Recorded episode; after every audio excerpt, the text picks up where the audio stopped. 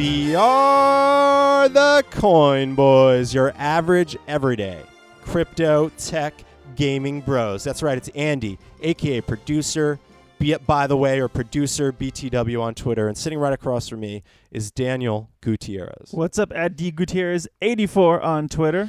Yeah, and it's uh it's us. I I know we kind our podcast in the last 2 weeks hasn't sounded like itself. and I'm going to be honest because if you were paying attention, we have been doing this kind of new video show and I don't know if you've seen it, but it's called uh it's but you should. but you should check it out because first of all what we've been doing is kind of migrating our block news and a lot of our gaming stuff because we can play games uh, at this Mobcrush studio so yes it has the podcast vibe we're still shooting the the, sh- the shit and stuff like we always do but but we missed something. Yeah, something was missing. because you can't translate everything that we do in this podcast to the video, th- the setup that we have, and vice versa. yeah So we, tried that We tried it for those two weeks, and that's what it was. So what are we going to do going forward? We are going to still release a podcast every Tuesday. Now, we have been kind of uh, we've done so many interviews over the course of the last, you know, we've done a lot. And there's not a lot of companies uh, you know, to go after it's not like 2017 was when we started, remember in Yeah, yeah, yeah, 2018? yeah. But we want to be able to deliver two things to you at the podcast. We will have in-depth interviews, and when we do, you'll get your Coin Boys special, you know, which is what we our bread and butter, where we dig into these people's lives, who, where are they from, who are they, and what do they do? And we have actually a nice in-depth interview for you today. Of course, because you probably saw it said orbs on the subject. Uh, we'll get into that in a second, but yes, Tuesdays, Daniel podcast. That's correct. Now, if we don't have an in-depth interview, Daniel, what are we going to uh, be offering? We're going to be doing some in-depth talk about something that involves the space, the space of technology. So much we're, we're keeping the gaming more towards the video because gaming is very much so a uh, a, a So, visual medium. I think the podcast will stick to like crypto technology, and te- and crypto. So you'll get a lot of, te- and I mean, we'll still touch on gaming here and there when we have to. Um, there's actually a little gaming from this interview coming up. Uh, so yes, our iTunes is still there. Our iTunes is still absolutely one of our most important places to rate and review us. So again, check the Coin Boys iTunes. If you're already subscribed or you you forgot to hit the subscribe button, hit that subscribe button on iTunes, give us some stars and leave a review. It's a good way to rate us and help us when we're looking to to kind of expand and level up. Yeah, because we got this one uh, this one star review, and he had a point. That's why I was like, oh, okay, we got to really figure this out. Is that we was like, uh, they haven't talked about crypto enough, and I'm like, you know what? He listened to one weeks- episode. He listened to one I episode. I, could think tell. it was the E3 episode. I could I could- probably, I could tell, But- and that's fine. which is fine. But still, nonetheless, we were like, you know what? There was there was some there's a reason why we're here, and we have to make sure that we stick to that reason a bit. yeah, and so I I'm absolutely in love with the podcasts. That is the bread and butter of the Coin Boys. So let's not forget that we are not going to forget how important this podcast has been to so, us. so don't forget that we're not going to forget. Yeah. Making so sure. anyway, again, and we'll just uh, lightly tell you, thecoinboys.com. It's got all kinds of stuff. We're we're trying to get back into the we're blogging doing uh, we're doing a lot more, especially with this video now. So you're going to see that you, if you have not checked out our videos, you Mhm. uh, when when we do our video show, that will also be on on the pod. Uh, uh, sorry, on the website as well as our podcast. If you want to have one centralized in this decentralized world, one centralized area to go, go to thecoinboys.com. You can also follow us on at Coinboys Podcast on Twitter and on IG, yep. uh, which we will be showing a bunch of stuff on there as well. Yeah, and uh, just to get right into it, uh, so we have a really, it's been a minute since we had a chance to do an in depth interview, uh, and we have a really interesting one here, and it's Tal, all the way from Israel, calling in about Orbs, Orbs blockchain. And he's the founder, and they have some interesting things they're going to talk about, about integration with businesses. Yeah. Well, well, I, I would guess established businesses that aren't into crypto, right? Yeah. Something along so, those lines. so I mean, I checked out the website and, and I was like, okay, so they bring businesses to the blockchain, but why and how and what's the point? And he answers those questions so well throughout this interview and really opens up your eyes on centralization versus decentralization and how both are necessary and both are unnecessary at the same time. Uh, depending on the business, depending on the model. So he kind of goes through it and explains it all. And um, thank, I mean, we have to shout out to Crypto Leslie. uh, Yeah, thank there. you so much, Crypto Leslie, for uh, for recommending uh, the right project to us too. Yeah. We appreciate that. We always love project Yeah. recommendations. Uh, Yeah, we are a bit picky. we are, and, most in and listen, I want to keep that open to everyone. If you you are with a PR crypto firm or anything, please email us or if any you're just a huge fan, Yeah. a legitimate fan, and you're not a bot, you of- want us to check out a project, we will always look. Probably not Deep Onion, but anything else. but we than- what we want to say is we will always look. That's what we can promise you. Can we promise you that we'll always do every project? Absolutely not, because we wouldn't be the Coin Boys. And the best thing is, uh, since we are expanding, it doesn't just have to be blockchain. If there's a technology thing, is there something uh, uh, you know that has to do with gaming or technology? Augmented reality, VR. augmented VR. reality, VR, whatever it may be, uh, computer systems, Robots. computers altogether. Lots Robo- If you make robots, let me know. We need some more robots. I want some robotic people on there. Yeah, that's a good point. Uh, but anyways, uh, so going back to the to to at hand, thank you, Crypto Leslie, Yeah. for bringing Tal over from Orbs. So why don't we get into this? Here is Tal, founder of Orbs. Uh, so Orbs is a blockchain infrastructure, meaning it's uh, aiming towards app developers that want to build blockchain apps. Uh, and the interesting question is, what is the target audience? And for this, uh, I would say Orbs is a public blockchain for enterprise. And this should be interesting because you've never hear about this specific mix, because you usually have uh, private blockchains for enterprise, or you have public blockchain for dApps but we're doing a public blockchain for enterprise, which is a very, very peculiar combination that you don't see around. Awesome. Now, th- and, and I do want to get into the the purpose of having an enterprise on a public versus private blockchain, but we'll probably get into a very in depth part of that. But first, we want to learn a little bit about yourself. Yeah, so I know you're in Israel. Are you Israeli, Tal? Yeah, I'm born and raised in Israel, although I lived in the U.S. for a couple of years. Um, and, and I have to say that you know one of the special things about the, about Israel is military service. You know, all of us have mandatory military service, and I myself I, I served uh, five and a half years in, in the military uh, as an officer in the uh, in military intelligence. Um, Wow. That's why, yeah, it's pretty And, I, cool. and So I I know did a- Israel's Israel's uh, military is no joke, so that's that's pretty big. Uh, yeah, and you actually learn a lot there. You know, you, you go in when you're 18, you don't have your degree yet, you didn't go to college yet, and you start doing, you know, uh, for me specifically, it was intelligence. So all I did was work with computers on security, cybersecurity, and stuff like that. And you learn a lot. You gain, you know, work experience before you even study anything, which is pretty cool. Yeah, Do you, can I ask a question about that? And and I've been to Israel, but years ago. I was 16 the last time I went. That was 1996. Just to give you, and a lot's changed in all those Yeah. I'm years. certain it has. Um, I went to a bar mitzvah. My cousin's bar mitzvah was all the way. He did at the at the wall and everything. But I really need to go back. First of all, my experience then was really cool, but I know it's changed so much. And not only that, technologically, I feel like Israel has a lot to offer the world. Like Waze is an Israeli-founded app. Am I am I wrong there? I'm, I'm pretty sure. Uh, no, you're right. My, it, my little sister works there. Oh, wow.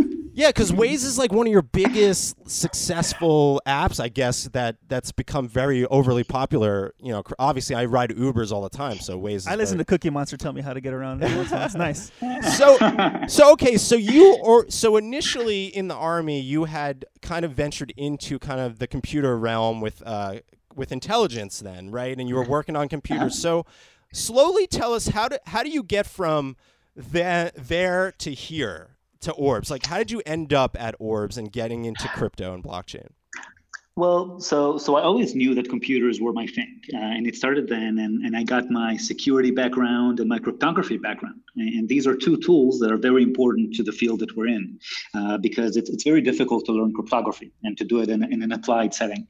Um, but but after I finished the military service after five and a half years, I actually didn't want to do anything that has to do with security. Uh, so I actually went uh, and, and went to school and I studied electrical engineering in the Technion, which is uh, kind of like the Israeli MIT. And after I did that for a few years, I became an entrepreneur and I started building my own companies that did things that are completely not related to blockchain, but they're all technology related companies. Uh, and it was very important for me to be an entrepreneur. Uh, I think entrepreneurship is kind of a core Israeli value. Um, you know, friends of mine from the army. Uh, I don't know if you're familiar with a company called PrimeSense. Uh, that's the company that did the original Kinect. Uh, so they went. Oh. you mean like the, the. Xbox Kinect Or Yeah, wait, the uh, Xbox Kinect. oh, yeah, no it was a way. Very, yeah, very big success story. So lots of you know Wow, friends or that's really- entrepreneurs. It's something that's in the air here. Uh, it's very common to do that. Are can I? so Uh, are they? That's really interesting to me. I had no idea because I'm a we're we're huge gamers, and you know every interview we do, we feel like there's always some kind of connection to gaming. So it's just funny that you mentioned the Kinect. Yeah, just so now. far it's been like hundred percent. Everybody's had some sort of some to some gaming. sort of separation, you know. So go ahead. Sorry to to interrupt there. Uh, no, I love gaming. I game myself. I'm actually playing. I, just on the weekend, I play Days Gone. Oh no way! That's great. No, Awesome. I love hearing that.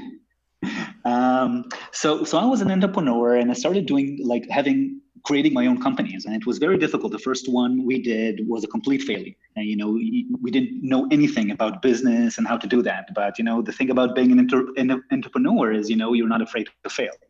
Second company well, it actually broke even. We actually made money and we kept afloat. and we didn't raise money, and that was a beautiful thing, but it didn't grow that much. So we stopped doing that. And the third company was a startup. It was actually in the mobile space. Uh, we had a platform that created uh, mobile apps for small businesses. Um, and this company was actually successful, and I managed to sell it. Uh, so it was acquired by Wix.com. Uh, I don't know if you're nice. familiar with Wix. Of course, Uh, it's very popular so- now as an alternative to Squarespace. if you're a YouTuber, everybody knows Wix basically. yeah, Wix is very Exactly. popular. Yeah, so so Wix is, a, is an Israeli company, and Wix just had done it, their IPO on, on Nasdaq, and the first company they acquired after the IPO was mine. Wow. Um, Congratulations. That's great. what did what did your what did your can you say what your company had had done that they had acquired? Uh, yeah, they, they, uh, our company created technology to create mobile apps, and it was in the big mobile app boom. And since Nice. Wix creates websites, uh, the next logical step was to help businesses create mobile apps as well. Smart. Yeah. What Smart. year was that that you came up with that? Uh, around 2014. Okay. okay. Um, Good timing, yeah, it was guess. relatively yeah, Relatively it- good it- it- timing, yeah. Yeah, like before app fatigue, you know, because now we know that not every business needs a mobile app, but you know, many, many businesses do want, and it's not fair that only the eBay's and the Amazons of the world can afford to create them. Yeah. Absolutely. That's great. Um, yeah, so, so I've been there, and, and there it was a huge learning experience for me because you know it was a company of 2,500 people. It was a big enterprise, and up until that point, I was in small startups all my life. Um, so I've been there for a few years, and after I finished my time at Wix, I kind of like thought, what was the next step? And, and a friend of mine that was really into Bitcoin and, and cryptocurrencies and, and stuff like that told me, Tal, you have to look at that space. And personally, I was not very passionate about the, you know, the speculative nature of of, of tokens and, and investing in ICOs and stuff like that. I'm more of a technology guy, and I, I had to have the the technology spark, you know, to get excited about it. Mhm. And and I told him, you know what, like like show me like something big happening in the space. And he told me, you know what, there is something big happening. Like the big companies, those enterprises that you love so much. And remember, I'm like a mobile developer originally in my in, in the startup before. And they said, you know, do you know Kik.com? They are moving to blockchain. And I said, what? No, no way. Like Kick is a regular company. It exists for 10 years. Yeah, they uh, Like, they do kin.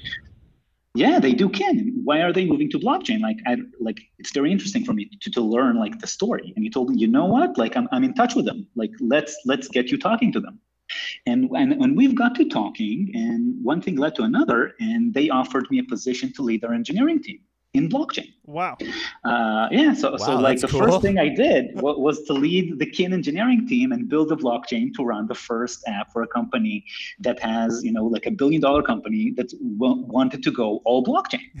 You, you Uh, don't what you don't know right now is actually Andy is a huge fan of Kin and has been talking about funny. Kin for a very long time. I, and you know what's funny? I've been trying. I've tried for a long time to get Kin on the show. For some reason, it's just always been really hard, and I don't know why. And even recently, we should have been able to. But it's nice to talk to someone that came from Kin. So And- now, and probably the well, person we well, want to talk to about that. But anyways, continue. Sorry. Well, yeah, I worked there. Uh, yeah, it's like it wasn't my own thing, uh, but but it, but it was a huge learning experience. Cool. Uh, Yeah. and, and the main thing is that we tried to launch a real app with users, and and we used Ethereum because that's originally you know what we had in production. It was you know, more than two years ago, um, and, and it was a, a very interesting concept to learn about the DApp and what is a DApp and how does a company look at a DApp because Kin is based like many other DApps on a token economy. Uh, and the infrastructure to run token economies, you know, like Ethereum, it didn't work. So that was another huge learning experience um, because, you know, when we tried to launch uh, CryptoKitties just launched, and and I remember on our launch day, you know, the traffic uh, um, became so expensive to send transactions to Ethereum just because of CryptoKitties' popularity that the launch was just completely Yeah. broken. Yeah, They Crypto- ruined Uh, Ethereum. CryptoKitties No, like basically blocked all the gas. It was crazy. They blocked it up. Exactly, and, and you know, and, and I'm regular to to creating apps for millions of users. You know, that's what I did at Wix. You know, Wix has 150 million users, and it, I was amazed by how immature you know the, the blockchain infrastructure to run these apps. You know, it could run apps that that operate in, in relatively small scale, but something in Kik scale it couldn't do. Uh, so that was fascinating to me, and, and and you know I was obsessed with the whole scaling problem of it. You know, like half of the industry, everybody you know two years ago just dealt with scaling, um, and, and many of the problems of scaling were not actually technological problem, but product problems. You know, I, I figured out that the product was designed in the wrong way, uh, and I want to give you an example. Um, you know, most infrastructures that I'm used to, um, the more people use it, they get cheaper. You know, think about Amazon, AWS. You know, you want to launch your servers in a centralized way, um, and the more people use AWS, the cheaper AWS becomes because they can offer you know these computers at scale. Right? This is like the way things work. Yeah. Infrastructure always becomes cheaper the more people use it. Yeah. That's why I'm hoping for. about That's why I'm hoping for jetpacks right now, so that way in the future jetpacks are far cheaper. So, good. good point. exactly. So, so, so if you think about Ethereum, Ethereum actually works the, the opposite way. The more people use it, it becomes more expensive. And then I like I understood that like the, the model is broken. You know, they borrow too much from the financial world. You know, like kind of a bank transactions, and and, and a model of bank transactions is not really applicable for making apps. Uh, so so eventually I left Kik. Uh, Kik continued on to doing stuff with Stellar and, and things like that. And I said, no, I, I want to build my own infrastructure with, with everything I learned and everything I thought that, that blockchain should be. And I started focusing on Orbs, and that was how Orbs was born.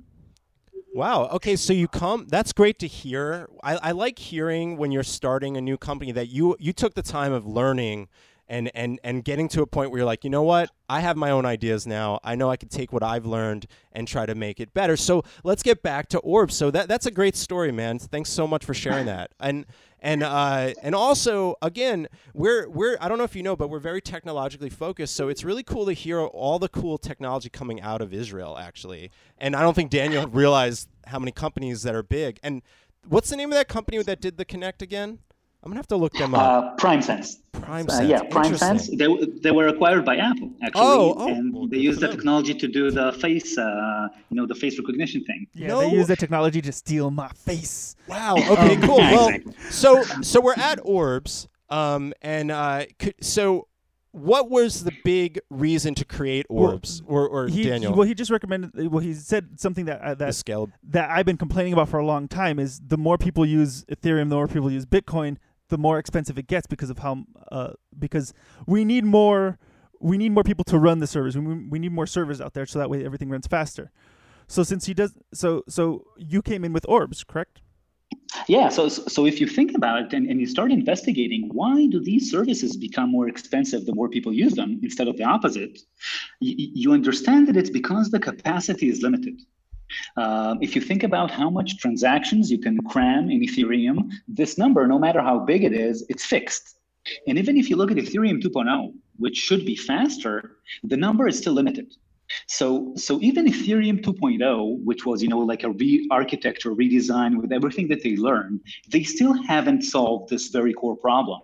It will still become like Ethereum 2.0 will do 10,000 transactions per second instead of like 20, um, but it's still limited. Meaning, the more people use it, the more expensive it's going to become. And, and this is a fundamental problem of almost every blockchain out there that I know of. You know, look at look at EOS works the same way. Uh, look at Cosmos, Tezos. Every blockchain out there has limited capacity. So I think the first architectural change that we made is we made the blockchain scale together with a number of apps. Uh, so this is a very unique aspect to the Orbs architecture. Um, I, I, I want to give you there. There are so many more. You know, there are so many weird product decisions that were made in blockchain infrastructures that just people keep on doing. Uh, let me show you another one. Um, yeah, for, for example, who pays for the infrastructure costs on Ethereum? That would be the public. Am I wrong? Yeah, the, the users, the end oh, users oh, of the man, app. that was a good Yeah. test. Okay, good. yeah, right. Yeah, because as you know, if you want to send a transaction, you have to put the fee and, and, and you pay the fee out of your Ether balance. And, and that's how every blockchain works. Like that's the way things are. And, if you think of why did they do this this way, is because the entire model was borrowed from the financial sector. You know, what how does it work in a bank? If you if I sent money to you in, in my bank, then I would pay the fee. Like some percentage would be paid as fee.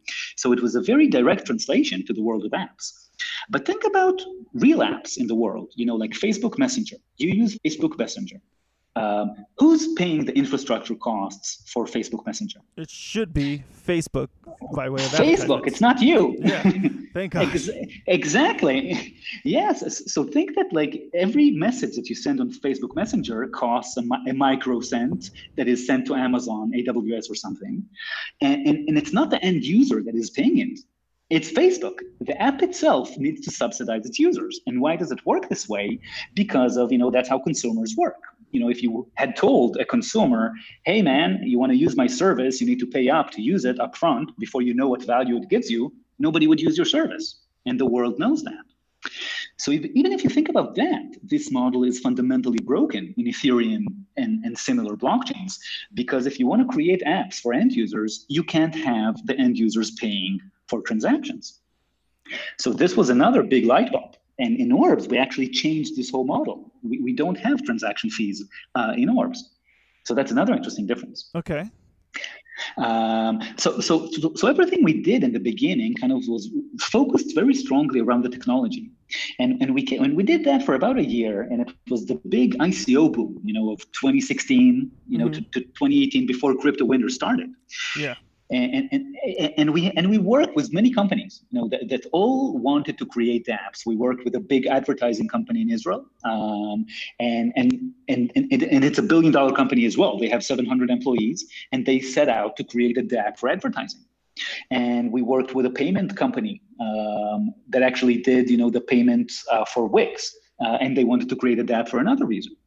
And and it was amazing to see all of these dApps forming um, but then you know what happened? Crypto winter came and all of these dApps disappeared.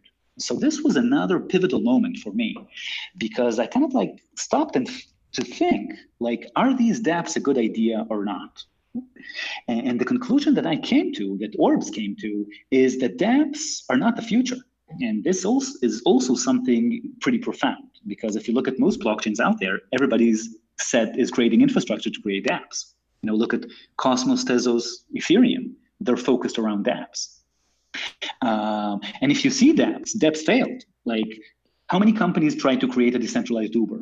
It was so I don't many. know. There, There's like well, so like, many, so- so many dApps. trying to create the Yeah. decentralized this, the decentralized that, Yeah, and it was just exactly. Like, and, and how many of these survived? Like, do you Oh, know any of any of these that, that are actually working? It was very it was very few because it ended up being way too expensive for the service uh, on several occasions for one of the things because as the as crypto winter came in, the the you're spending a lot more Ethereum or you're spending a lot more Tesla or whatever. every Some of those companies didn't even have working utilities, so they were just hoping and dreaming with their dApps too. So don't forget, there were companies that would come out and say, "We're working on this," and that would just never Yeah. come out. Yeah, even, even Kodak did like a Oh, yeah. decentralized something. Yeah, Right. and you don't see any of these things working. And this is pretty insane in my eyes because you know many of these companies like Kodak, they have money. You know, even the advertising company that we worked with, uh, they wanted to raise money through an ICO, and because of crypto winter, these plans were derailed, and they stopped. They didn't do the ICO eventually, so they didn't have funding. But they were they were a pretty big company, and and they were not funding this DApp on their own money. So it, this kind of like showed me that they're not really sure about the whole DApp model themselves, about the value of it. And, and, and I came to thinking like, is it a centralized Uber really a good idea or not? And, and I have to tell you that I came to the conclusion that it actually isn't. Uh, and, and I think that's pretty interesting to discuss because you know there are a few dApps out there that can be successful, and you know uh, Orbs is a dApp by the way. Like every decentralized permissionless blockchain infrastructure, every public blockchain like Ethereum, Tezos, and Cosmos, all of them are dApps because they are a decentralized project based on a token economy. It's not a for-profit business.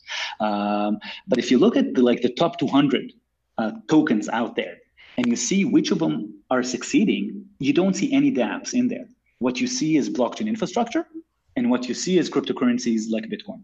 That's the only two things you see. And many people claim that these are the only two working models for dApps that we actually have proven.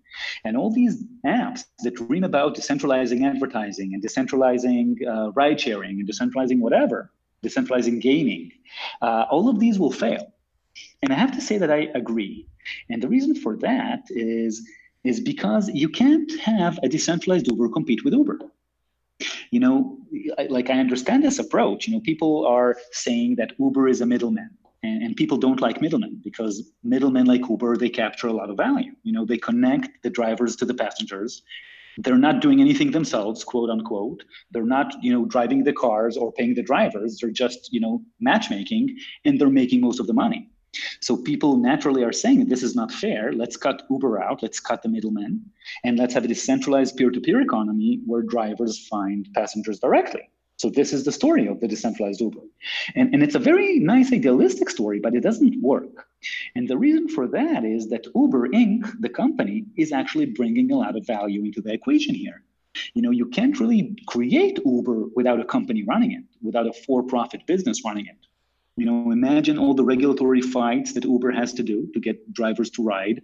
Imagine all the, you know, commercials on TV that they do. Like a decentralized project has it's very difficult for it to, to work at that scale. Well, you, you know, make a peer-to-peer economy is important. You also make a po- you make a point too, because I'm an Uber rider. A lot of times, uh-huh. I don't drive as much, uh, and uh, there's things that you want a company to take care of. If you get in a car accident as an Uber driver, if it was decentralized, it would be on you. Um, exactly. So a centralized company, you're actually talking me into the fact that a centralized company makes sense for these types of services. Um, exactly. And, and I think this is a big deal because you know the main idea about the DApp is the business model and the fact that a peer-to-peer token business model is not competitive relative to a company like Uber Inc. That is the problem. The company Uber Inc. will always run faster will always be more aggressive and will always create better products for consumers.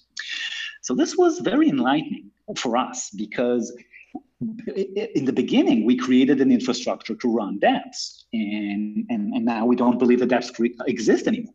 Uh, so we had kind of like a, a big I don't know, like like a, a crisis, like an existential crisis. Like, who are we building this infrastructure for?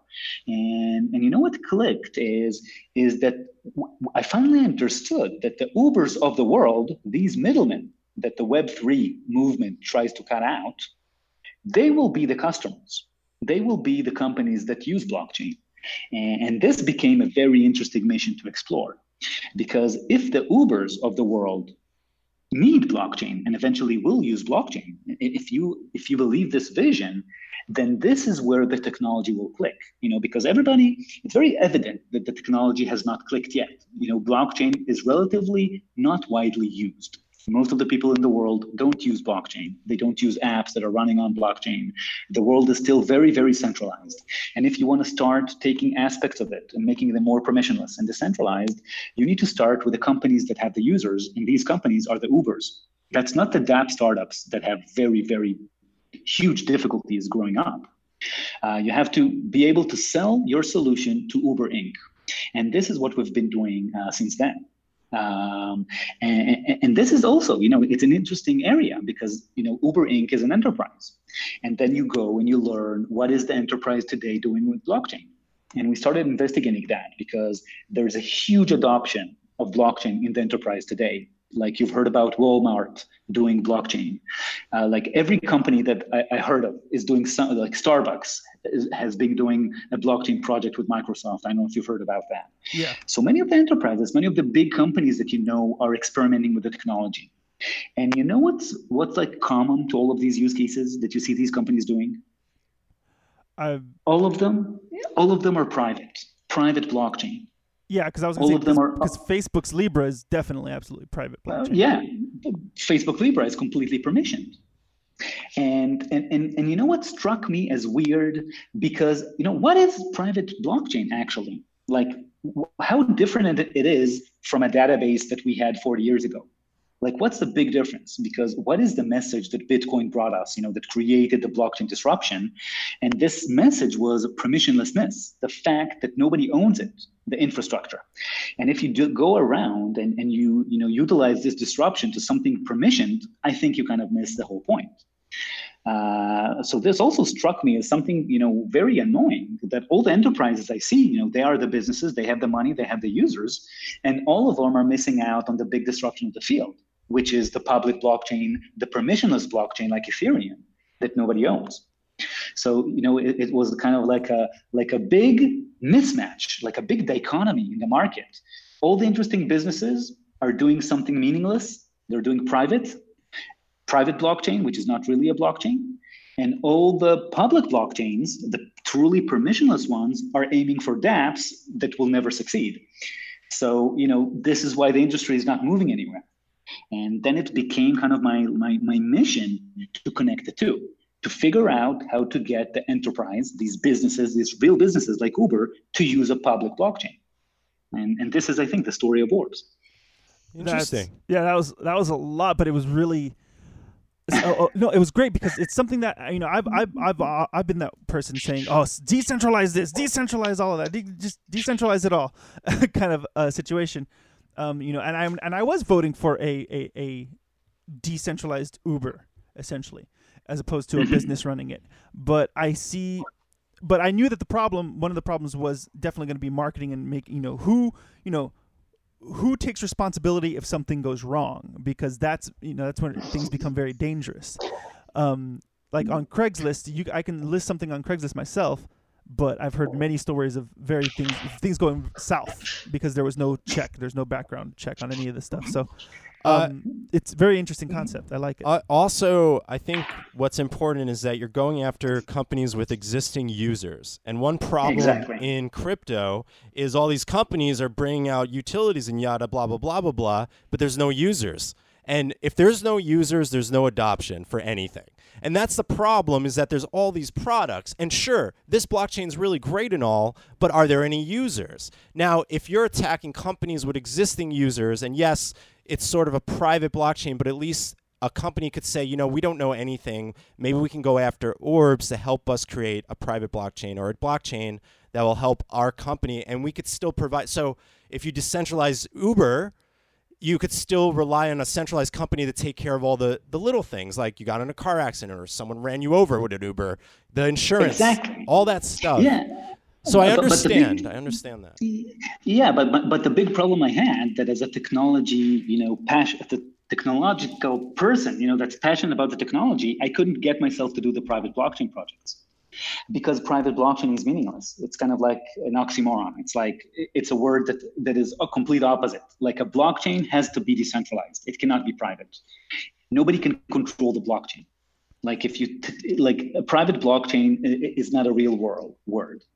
Yeah. And it's it's just like a centralized database. There is literally no difference.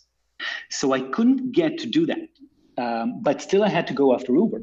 So I, it mm-hmm. took a like. So you like actually did good. This wasn't just you talking about Uber as an example. You actually do good. What, what, uh, just well, to clarify. I, I, uh, well, we'll still. I think Uber. Uh, it's going to be a little far before Uber okay, Inc. But, go, goes after a blockchain. Got it. But but I think is that what we need to do as the people, you know, as the visionaries who understand the technology, is see the business value that blockchain, that permissionless blockchain like Ethereum would bring a company like Uber.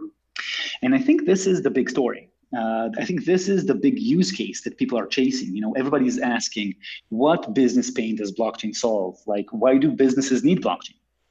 Like, what yeah. can be achieved with blockchain that couldn't have been done before? And people are actually having a pretty hard time putting the finger on it. You know, because decentralization as a value is not very valuable for Uber. Like, why would Uber Inc. want to decentralize? Like, decentralization onto itself, it's not business value for them. It's, it's actually going to take. It's not logical, actually. Exactly, it's going to take them out of the equation. So, so the first thing we did is we started defining blockchain a bit differently. We stopped defining the public blockchain around decentralization, and we started defining it around something else, and that is guarantees and accountability. Because a different way to look at blockchain is blockchain, public blockchain, I mean, like Bitcoin or Ethereum, is the technology to create, write code that actually does what it says it does. And if you think about it, like what is the big like thing that Bitcoin gave us? Like why is Bitcoin innovative? Like what value do people see in Bitcoin? The value is not decentralization. People, the users of it don't understand decentralization. I think the value is accountability, the guarantees, the fact that the monetary policy of Bitcoin is guaranteed, the fact that the scarcity of Bitcoin is guaranteed. You know, you don't have any scarce resource on Earth. Even gold is not scarce. Uh, you can find an asteroid like and and and, mine it for gold. Like mm-hmm. I've, I've, literally just read uh, an article about that, like that somebody's sending a spaceship to mine an asteroid. Yeah, I, I know uh, that they're uh, doing something for diamonds too on that thing, so I'm on board. yeah, exactly. So, so, so to make a system that has guaranteed scarcity, that even the people who control it can't change that scarcity. This is the big, I think, idea of blockchain. The fact that you have a system or an application that gives you a very strong guarantee that even the people who are creating this application wouldn't be able to change their mind later. And, I think this was very evident in Bitcoin that it, it works. You know, like the miners at Bitcoin, they have a very strong incentive to create more Bitcoins, like to change the scarcity. And they can't do that, uh, even though they are operating the network. And I think if you look at all the systems out there and all the applications out there, you know, you don't have that trust. You don't have that guarantees. If Uber tells you something, you have to trust Uber. If Yelp tells you that a review is really a review, you have to trust Yelp. And, and, we all know that this trust amounts to pretty much nothing. Like, you know, when you go to a, a restaurant and you go to Yelp and you look at the reviews, do you trust the reviews? It depends. I mean, it really honestly depends. On Yelp, it really it's a tough one. exactly. Like, you know, I've heard so many stories about businesses saying that Yelp is telling me to pay them to hide the negative reviews. Uh, no, like, that that is for sure. That is absolutely true. I had I used to do uh, social media marketing for for some companies and uh, restaurants and stuff, and Yelp would just try to uh, basically strong arm them uh, and and force them to do something that really shouldn't be necessary. Especially when me as a user, I came into Yelp thinking that it was an equal playing field, when in fact it's exactly. Yelp manipulating everything. And why is it? Because they have a financial incentive to do so. Exactly. And, and, and, they're not accountable for doing that because nobody knows what happens inside. It all happens under the hood. You can only speculate. But imagine that Yelp was able to write a code in a way that any user at home could verify it, just like they can verify Bitcoin. Imagine that Yelp could prove to you that their algorithm that they're using to sort the reviews is indeed what they're claiming that is running. They would be able to create a higher level of trust with you as a user. And, and, and, you ask yourself, like, why the hell would Yelp do that? Like, they make money off of not doing that. And I would answer you that eventually this will happen. You know why? Because it's a competitive market. And, and Yelp makes their money not of like scheming and scamming the businesses and, and strong arming them. Yelp is making the money because users are using it because it's a hub that every consumer uses when they want to go to a restaurant. And eventually there will be a Yelp competitor that you know like that says you know what? I'm going to be accountable for my reviews and i'm going to prove to you guys that these reviews are not fake and we don't hide them for money. And the service that does that they would get your restaurant uh, reservation. So i think trust is a fundamental thing that is actually missing in today's business world. And, and the more and more consumers are, are, are getting to demand it. You know look at facebook like, how pissed off are you of what Facebook is doing to your data? Oh, 100%. Yeah. And that's yeah, so, that's the whole purpose of this podcast. We were very upset with a lot of the things that companies are doing. So that's why we are pushing for so many decentralized stuff that we're searching ex- for the ones that are honest, the ones that are truthful, the ones that are open about what they're but doing. What is, but what is the problem? That, that the solution that the world gives you, that the Web3 world gives you, is telling you, let's throw Facebook and create a decentralized Facebook. But this will never happen. You know that this will never happen because a DApp, a Facebook DApp, without Facebook.com, like without the company, yeah. will not succeed. They will never get adoption. So, so the trick is like, how do we get Facebook to start being accountable to what it's doing? and using blockchain technology to show you this accountability. And, and, and, this will happen, and I'll tell you why. Did you look at all of Mark uh, Zuckerberg's presentations, like in the last year or so? You know like privacy was the like the main thing written on, on all of them right they're sure. like trying to change their image like like facebook will tell you we're the most private privacy conscious company in the world We want to prove it to you. Mm-hmm. And do you believe them? No, you don't. No, but it's a nice daily joke when I go on my feed and they say, "We've just checked to make sure that your stuff is private. Good job." I was like, "Thanks." Exactly. So imagine that I give you a technology to Facebook that they could write code in their system, and this code would be accountable to what it's doing. So even if Facebook employees will want to, you know, like sell your data to somebody else or do something that you're not supposed to, they won't be able to. And the technology would guarantee that. If they would write their system with this technology, this would be a way to win your trust because they would kind of lock themselves out of, out of you know, like fudging everything yeah. and, and changing things around. And I want to give you an example with Uber. And, and, and I'll give you a small example just so you see this value for Uber Inc. Okay, and, and I'll give you a personal pain of mine. Uh, so I was in, in May, I was in New York Blockchain Week. So, so I took Uber there and I was in the conference and I had a meeting uh, at the other side of town. And, and, and I wanted to take Uber. So, so I had like 45 minutes to get there. And, and, and I looked at Uber, Uber said 30 minutes. And I looked at the subway and the subway said 30 minutes. So naturally I took the Uber. And do you know how late, how late I was to the meeting? Very probably. it's New York. it driving. took me exactly. It took me over an hour on Uber to get there. So I was actually about 20 minutes late to this meeting that I waited for a month to get to. I had to travel half across the world to get to that meeting, wow. and I was late for 20 minutes just because Uber showed me 30 minutes. And, and, you know, I was pissed off. You know, you had you had to hear me yelling at the driver, yeah. and, and, I was like saying, "Uber, you showed me 30 minutes. You guys, you know that it's not 30 minutes. If you had run Waze, you know, Waze yeah. is pretty accurate. Like, why are you showing me 30 minutes if it took an hour and 15?" And, and you know, Uber is gonna say, "You know what, Tal? No, it's traffic. We can't predict it. Like, we show you the number that we believe is right." But all of us know that they're incentivized not to show me the right number. And it's just operating under the hood, and I have no way of checking it. So, this is exactly the fundamental thing that is missing. Like, Uber has no way to prove to me that it's doing what it's actually doing. So, imagine with the competition, you know, and it's a winner takes all market, that Lyft comes along and says, you know what, Uber has 70% of the market, we want to beat them. And you know how we're going to beat them? We're going to beat them through trust. We're going to give our users more trust than Uber gives their users. And how are we going to do that? We're going to be starting, we'll start being accountable to the stuff that we say.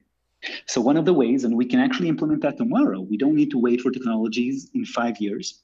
But what you could do is you could use a public blockchain to actually report every time they show you a number, the estimate of how long it's going to take you to drive, and you write that on a blockchain. And when you get to the destination, they would just write the time that you got there on the blockchain. And, and the blockchain, the beautiful thing about it, that it's immutable. It's a neutral ground. They can change what's in the database. And what a user could do is at the end of the year, like go and see how close were the estimates. And they would see that the estimates for Lyft were 10% off and the estimates for Uber were 30% off. And then they would choose Lyft because Lyft tells them the truth. And you had a way to prove that. And the only way this could work is on a public blockchain. Why? Because if you use the centralized server, you know, for storing this data, Uber employees could change the data and just show you the numbers that they want to show you. So I think this is the interesting place that blockchain is going to start taking in the world, like allowing these businesses to form a new way of trust with their users by guaranteeing certain aspects of the products that they're building. Okay, I that's that sounds awesome and it's definitely absolutely what i've been waiting for for a while now uh, ever since i've started to get into blockchain technology and and putting on my tinfoil hats and all that stuff. Uh, um, but so so they come to orbs to be put on that public blockchain. So mike so what's what's ringing in my head and it's going to be a bad word uh, equifax. Um, there's what is we we trusted equifax to make sure that they kept the companies honest in terms of our privacy, our data, and we trusted them with with you know making sure that they took care of that aspect and and and, and giving us proper scores. But it's turned out to be hell on earth uh, for a lot of reasons. Um, so Orbs, the idea of of Orbs, you know, being that third party to keep them honest. I want to know what is it that you guys are doing I know you're on a public blockchain, but how are you guys keeping that decentralized? How are you guys able to bring them in and keep the whole thing decentralized and running on your blockchain? Okay, Uh, so, so that's like, so first of all, we need to understand that when I say that Orbs is a public blockchain, that means that Orbs itself is a dApp. Orbs is a decentralized project. It's not owned by anyone. It's open source. All the validators and operators of the network are permissionless. I don't choose them. They choose themselves. Uh, there is a token economy, just like on Ethereum or just like on Tezos and Cosmos. Okay. Uh, we specifically uh, rely on proof of stake. And that means that anyone can participate in operating the network. Uh, they just join the proof of stake ecosystem and they can be part of it. Uh, and that kind of like keeps the system very, I would say, fair in a sense that no company can take control over it and any user or any participant can be part of running it. So basically, you know, if you take Uber's app or Equifax's app, if they decide to run it on a blockchain, you could be one of the operators who run the app for them. Uh, so this is the cool part. Like the infrastructure is decentralized, but the app itself is not necessarily. It's still operated by a business. Uh, so, and you mentioned Equifax. Like, how can we use blockchain technology uh, to, to guarantee you that Equifax is not misusing your data? And, and there's actually a way to do that, and, and, it's not very difficult. You could actually do that with a smart contract. And, and the way it would work is that Equifax would guarantee to you through a smart contract how they're going to be accessing and storing and saving your data. Uh, so one of the big things is that Equifax, um, I, I, think even like what they had was a mistake. Like like imagine that they had a database with all of the user data on there, and they just threw it out. Yeah, you know, that's basically what they threw did. This com- yeah, they threw the computer, you know, to the trash. Somebody found the hard drives there, you know, by a mistake, and you know, just scanned and got everybody's data out of it. So how can we guarantee, like if we were like a better Equifax, that we can't make this mistake? And we can do this on a blockchain, on a public one, uh, by writing a smart contract. And how th- would that work? Uh, so first of all, we would not store the data on our own computers. We would store it on our blockchain.